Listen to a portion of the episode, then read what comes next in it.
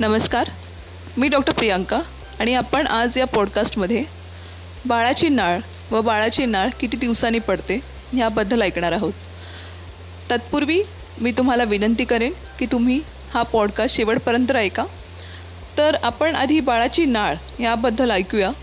तर जन्माच्या वेळी नवजात बाळ आईशी नाळेद्वारे जोडलेले असतं हे आपल्याला माहिती आहे. तर ही नाळ आईच्या प्लासंटाला जोडलेली असते.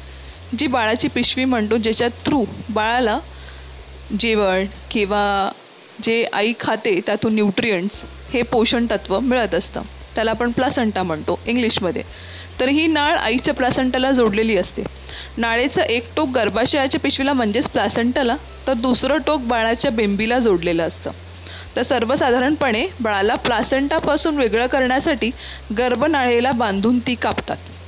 तर आप कधी कापतात कशा पद्धतीने कापतात आणि कधी गळून पडतं?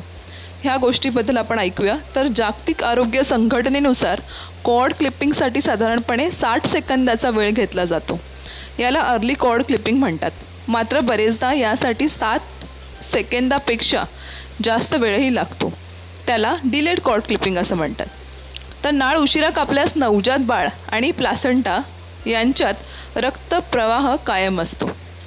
त्यामुळे बाळातील लोहाचं प्रमाण वाढतं. याचा प्रभाव बाळ सहा महिन्याचा होईपर्यंत राहतो. जागतिक आरोग्य संघटनेनुसार ज्या बाळांना जन्मानंतर चांगलं पोषण मिळणं कठीण असतं अशा बाळांसाठी हे जास्त उपयोगी आहे.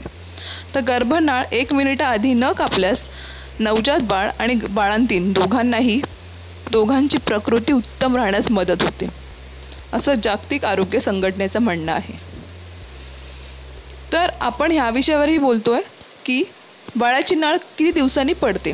तर आता जे आपण क्लिपिंग केलेलं आहे तर आईच्या कनेक्शनच्या इथून तो कट केला. तर बाळाच्या बेंबीपासून जो कॉर्ड वरच्या साईडला आहे तो केव्हा गळून पडतो? तर साधारणपणे सहा ते सात दिवसांनाही बाळाची नाळ पडते. तर पहिले तीन ते चार दिवसातून त्यातून थोडासा स्त्राव येतो.